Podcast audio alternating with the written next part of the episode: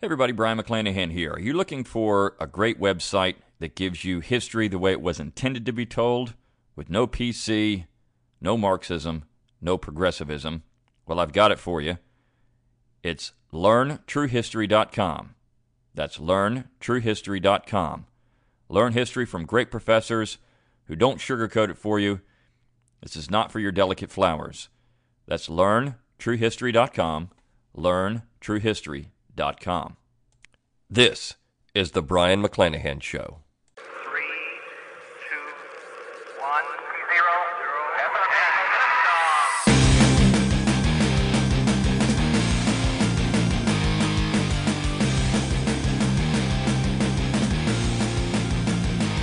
Welcome back to the Brion McClanahan Show. This is episode 70. Glad to have you back on the program.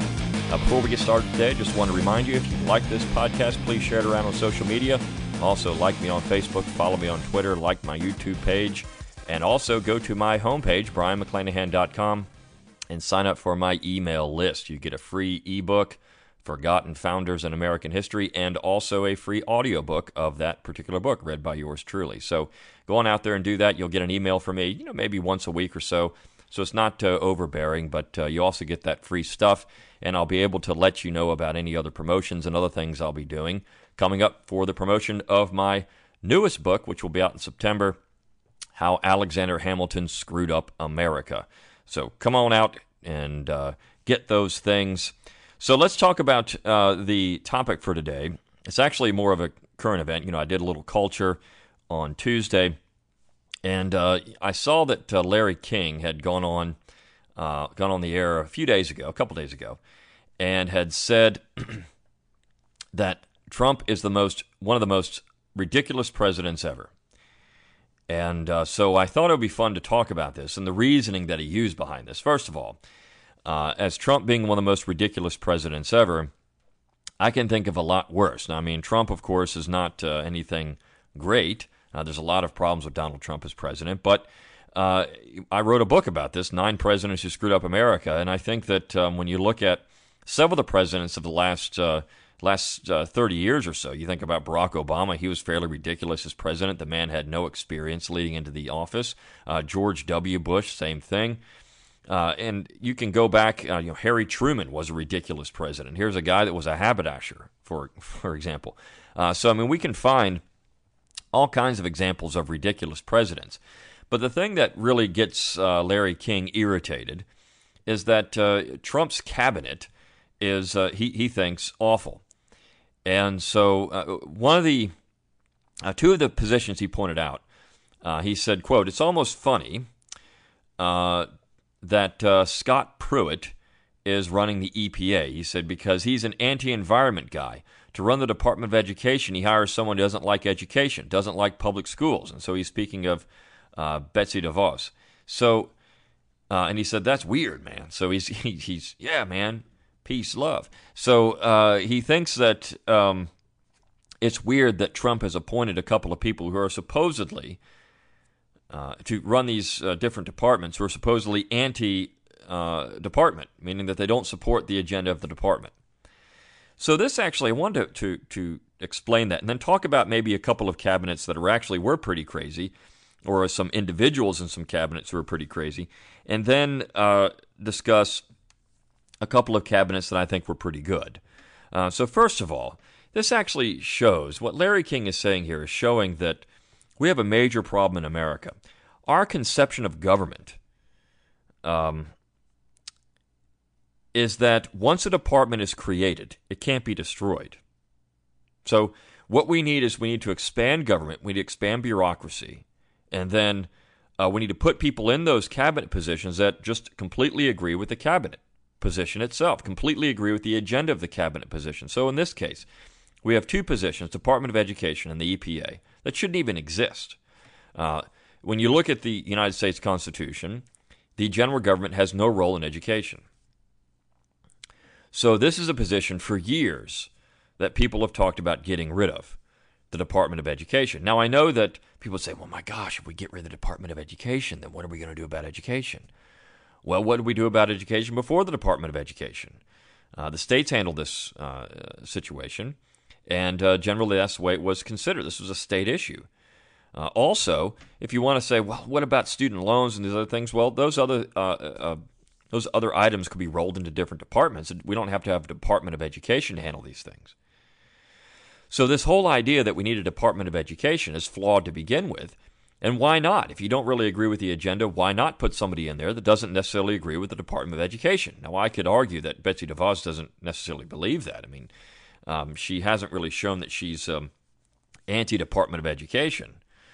Um, she has supported, uh, you know, vouchers and other things and charter schools, but that doesn't necessarily mean she's against education. And again, the federal government has no constitutional role in education to begin with. So why not put somebody in that department that doesn't agree with the role of the Department of Education? How about the EPA? This is the gift that keeps on giving from Richard Nixon, another president who I consider to be uh, one of the most ridiculous. Uh, but at least Nixon had a had a had a resume before he became president. Um, you know, some of the people I just mentioned, of course, even Obama himself didn't really have a resume. And I know you can say, well, Donald Trump didn't really have a resume to become president, but um, at least the man had successful businesses. Uh, so uh, that's better in my in my estimation than than being a career politician. So what about the EPA? This is this thing was to create was created by the Nixon administration uh, in a way to um, you know out Democrat the Democrats at the time. You know, look at me. I'm gonna I'm I'm all for uh, environmental regulations because I think these things are important. And of course, now that we have the EPA, we seem to think that somebody that goes into the EPA needs to believe in heavy-handed government regulation and uh, you know global warming, and that's where that's where King was really hard on Trump because you know he says Miami's not going to exist by the year 2100. How do we know that? We're looking at computer models that are flawed. Uh, the weather we can't even predict the weather a day out. Oftentimes it changes so fast. So we're saying we know what's going to happen 100 years from now. It's just ridiculous. So to make these statements shows how actually stupid Larry King is. So he says we have a terrible cab- cabinet because we've got people like Pruitt and DeVos, so or DeVos, I should say. Uh, but let's talk about a couple of cabinets that I think really were uh, ridiculous, and a couple of cabinet members that I think were ridiculous throughout history. So let's just go back to the man that's often considered to be one of the greatest presidents in American history, and that's Franklin Roosevelt. He had a couple of individuals in his cabinet that were crazy um, Harold Ickes and, and Harry Hopkins. Uh, Ickes was uh, very instrumental in, in putting the New Deal into effect, along with Frances Perkins, um, who I think was also a crazy cabinet member. But uh, during the lead up to World War II, actually singled out Charles Lindbergh um, and used the full force of the government to uh, persecute Lindbergh in the press, uh, behind the scenes. And this is unprecedented uh, because Lindbergh opposed entry into the war. Ickes did a full court press on Charles Lindbergh and tried to portray him as some Nazi sympathizer, which is simply not true. I think there's I actually did a podcast on Charles Lindbergh, but um, this again is um, we're seeing it now with Susan Rice and potentially going after uh, you know Trump uh, potential Trump appointees or people in the Trump uh, uh circle before the before he was inaugurated during you know right after he received the nomination. So I mean we, we have we have examples of this. But when this happened in the 1940s, never really happened before that we had an administration go after a private individual like that. I mean, I think you can go back to uh, the period of the John Adams administration and the in the Alien and Sedition Acts, but uh, that was through legislation. In this particular case, they just single somebody out and say, you know what, we're scared of this guy. This is exactly what the Obama administration was doing to uh, the Trump uh, incoming Trump administration before he was even president.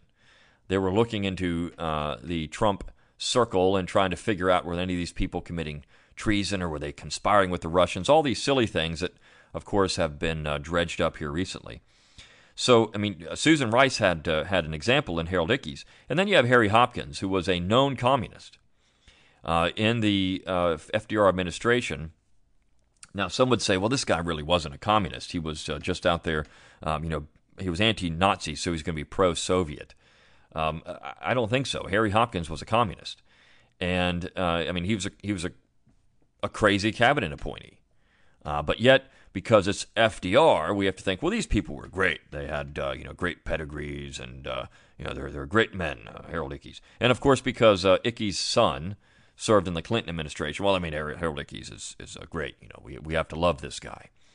Um, so, I think those two cabinet members were were pretty crazy, ridiculous. Um, and I mean, so I would I would contest with Larry King. Well, what about these guys? Now, of course, you you can't say uh, Harold Ickes uh, and, and and Harry Hopkins even compared to the guys I mentioned. I mean, Scott Pruitt and Betsy DeVos. I mean, they're so far inferior to Ickes and Hopkins. Well, how so? Uh, I think you can make a case that both Ickes and Hopkins were pretty pretty awful. How about uh, Andrew Jackson, one of the other presidents who screwed up America? His appointment of Roger Taney as Secretary of the Treasury was pretty bad. Uh, this is a guy that broke the law uh, to remove the bank deposits from the Bank of the United States. While I agree the Bank of the United States was a problem and was unconstitutional, to go out and break the law to get rid of it, that's not really what you do. So here's a guy that was willfully breaking the law as Secretary of Treasury. So that was a pretty bad cabinet appointment.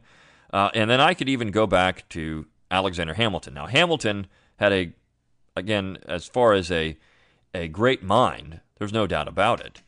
Um, and Hamilton was a real patriot, but he was a problem in the cabinet. He viewed his position as basically prime minister, and he acted as that. He acted as such in the cabinet. Here's a guy that uh, before Jefferson was uh, in, in in New York was acting as Secretary of State. He was committing treason essentially uh, by acting with British agents uh, and undermining the Washington uh, foreign policy. Uh, so, of course, gave us uh, the Bank of the United States and um, you know the broad interpretation of the Constitution at that time. So I think that you know you can look at uh, Hamilton as a pretty awful cabinet appointment as well. Now, no one would say that. Say Hamilton. My gosh, this guy's great. Well, this is one of the reasons why I say Hamilton screwed up America um, in in my forthcoming book. So if you want to see that, uh, half the book is dedicated to Hamilton, the other half to to some other people, but um, Hamilton is the uh, is the intellectual father of all things bad today in terms of our understanding of the Constitution. So uh, I, I, don't think you can you can say that uh, these two people are the worst people in American history. Plus, it's also indicative of our uh, perception of the cabinet. We think the cabinet should do all these kind of crazy things. Uh, the cabinet was simply there to be an advisory group, and I think the founding generation wanted something like that. Uh, they wanted the president to have some type of, of a, a, a circle of advisors, um, which is why the, the Senate had a role in confirming these people. But uh, to think that they have so much power is, again, problematic in that we believe that this bureaucracy is completely constitutional and necessary uh, in Washington, D.C. But it's not. Uh, so this is a real problem of a bloated bureaucracy. Um, too much regulation, too much government control, and we think that the EPA, the Department of Education, I mean Department of Health and Human Services, Department of Home, I mean, Homeland Security, whatever we have up there, all these things are necessary. They're not. Uh, and most of them do things that are completely unconstitutional. They shouldn't even be there.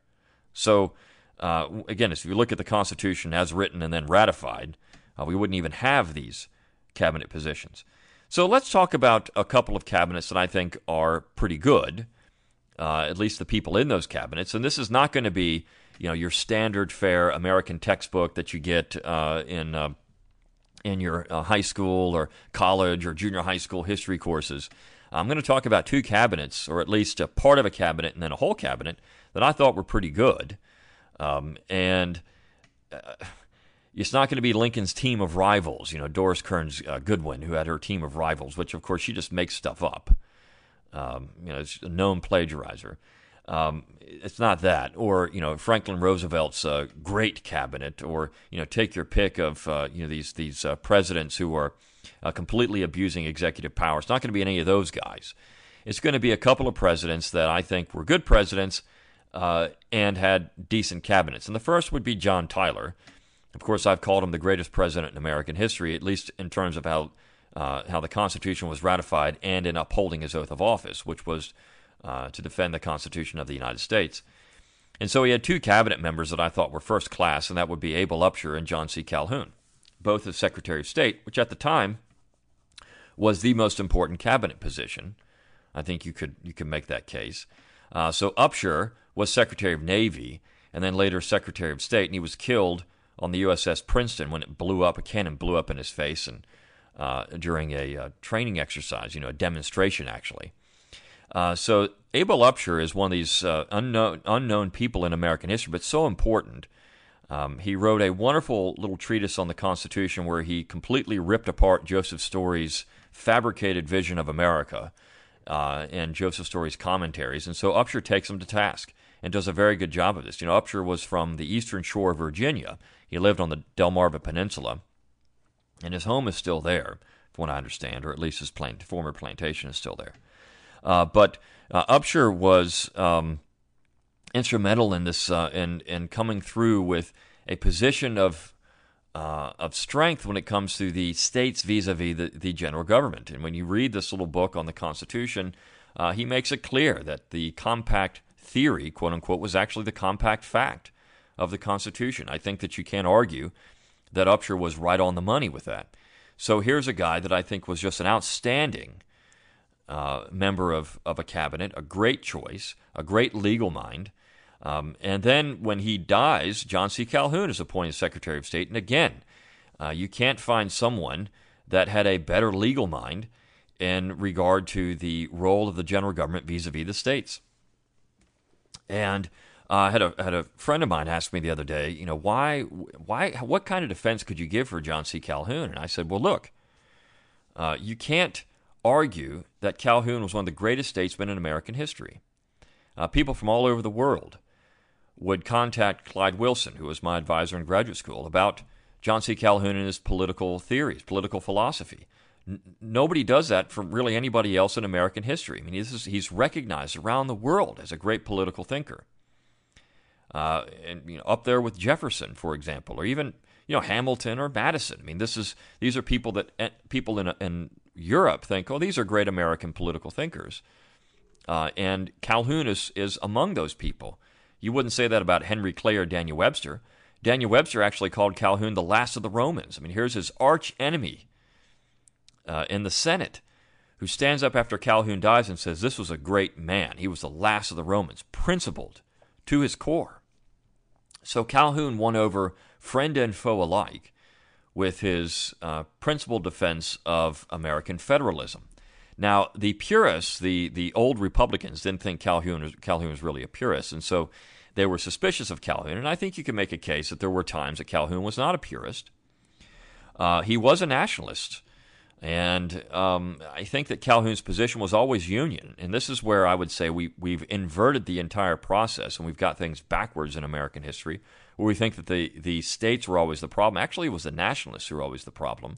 But it was a type of American nationalism that was actually Northern sectionalism. Uh, Southern nationalism, which was expressed by people like James Madison, even uh, during his uh, time as president, was really in spirit of the Union. Well, even though these things may not be uh, constitutional, I mean, Madison was saying, you know, bank, internal improvements yeah, I mean, I could say that you know the, the, the, internal improvements in particular are not constitutional, but they're in the best spirit of the Union. Uh, that was that was Calhoun. You know, he voted for the tariff of 1816.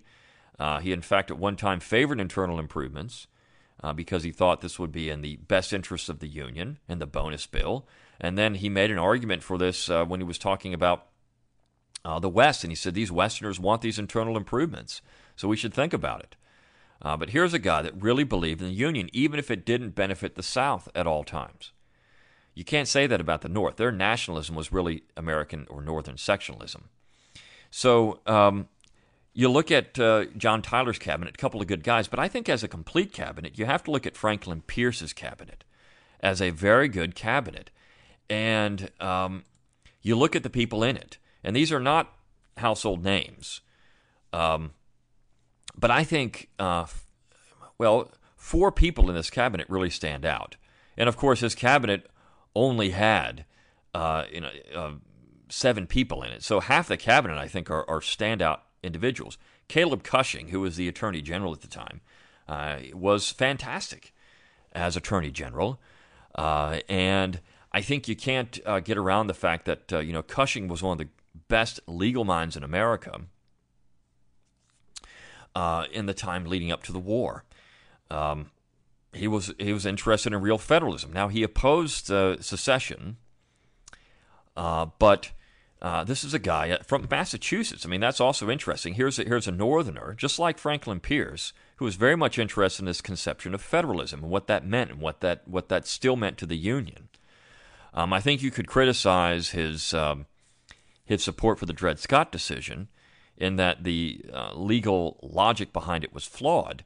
But still, uh, he was a real unionist, meaning that he supported the union where each section was uh, burdened equally by the union and benefited equally from the union. Uh, he actually presided over uh, the uh, splinter Democratic group that nominated John Breckinridge. Um, and so I mean, this is a guy that was uh, so important in trying to maintain this this union that uh, the he believed the Republican Party was going to destroy, and he was right about that. Uh, how about William Marcy, uh, the Secretary of State? Uh, William Marcy had a wonderful uh, quote that he from 1856. He said this. The United States consider powerful navies and large standing armies as permanent establishments to be, to be detrimental to national prosperity and dangerous to civil liberty. The expense of keeping them up is burdensome to the people. They are, in some degree, a menace to peace among nations. A large force ever ready to be devoted to the purposes of war is a temptation to rush into it. The policy of the United States has ever been, and never more than now, adverse to such establishments, and they can never be brought to acquiescence in any charge, and any, any change, I'm sorry, international law which may render it necessary for them to maintain a powerful navy or large standing army in time of peace. So uh, here's a guy saying we don't need large standing armies. Um, he was a again um, uh, another man from Massachusetts who um, you know did not believe in a national union or a union dominated by the North. He very much believed in this original union of the founders. Uh, later, he was governor of New York. Um, but uh, I think that um, when you look at two of these guys, and they're both Northerners, but they believe in the spirit of union uh, to the end. Uh, or how about uh, James Guthrie, who was uh, Pierce's Secretary of the Treasury? Guthrie was a hard money man. Uh, he paid he, he paid down the debt as Treasury Secretary Secretary of Treasury, cut it in half actually, because of his hard money policies. I mean, he was from Kentucky, so he's a Southerner Again, a guy that was uh, opposed to secession and worked very hard to try to keep the Union together under the original Constitution. Uh, it didn't work out. But uh, James Guthrie was uh, a wonderful Secretary of the Treasury, somebody who believed in, in real American finance, uh, something that we haven't had in a very long time. Uh, but a, a, great cabinet member. And then, of course, you have Jefferson Davis, who is often pointed out oh my gosh, you got uh, Franklin Pierce and you got this guy, Jefferson Davis.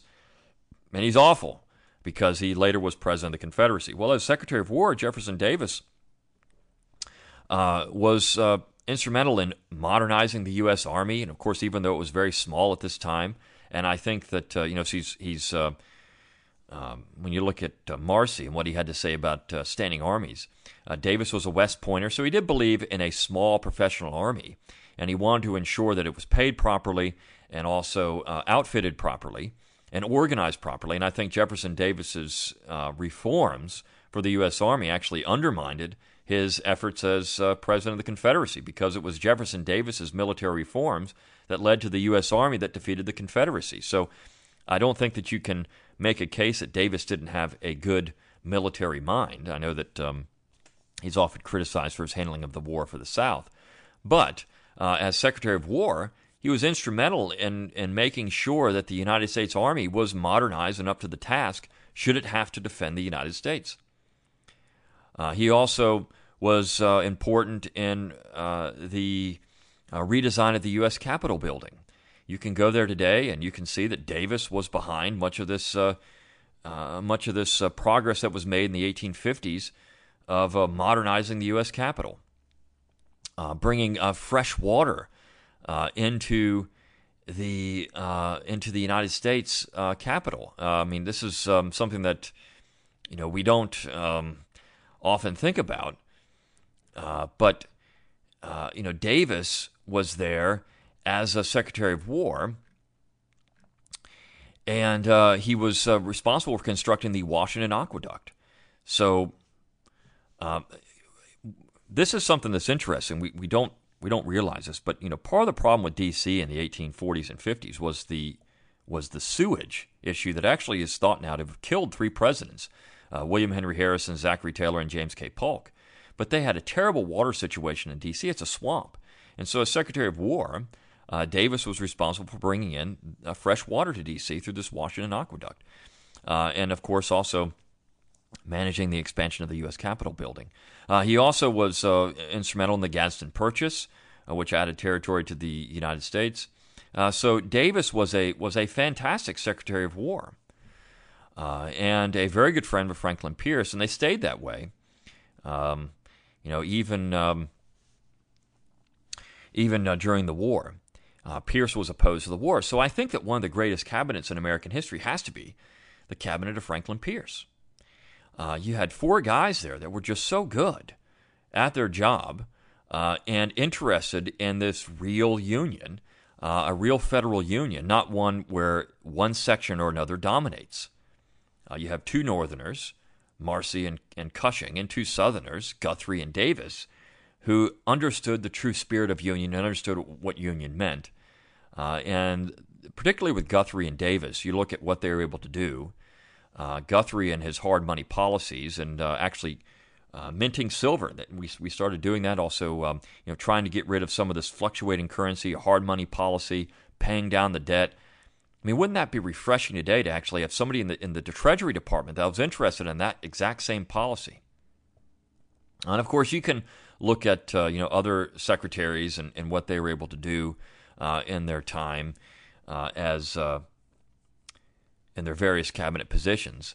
Uh, but I think overall, when you look at a great cabinet, a collection of people, I think you have to look at uh, Franklin Pierce's cabinet as one of the best in American history, without question.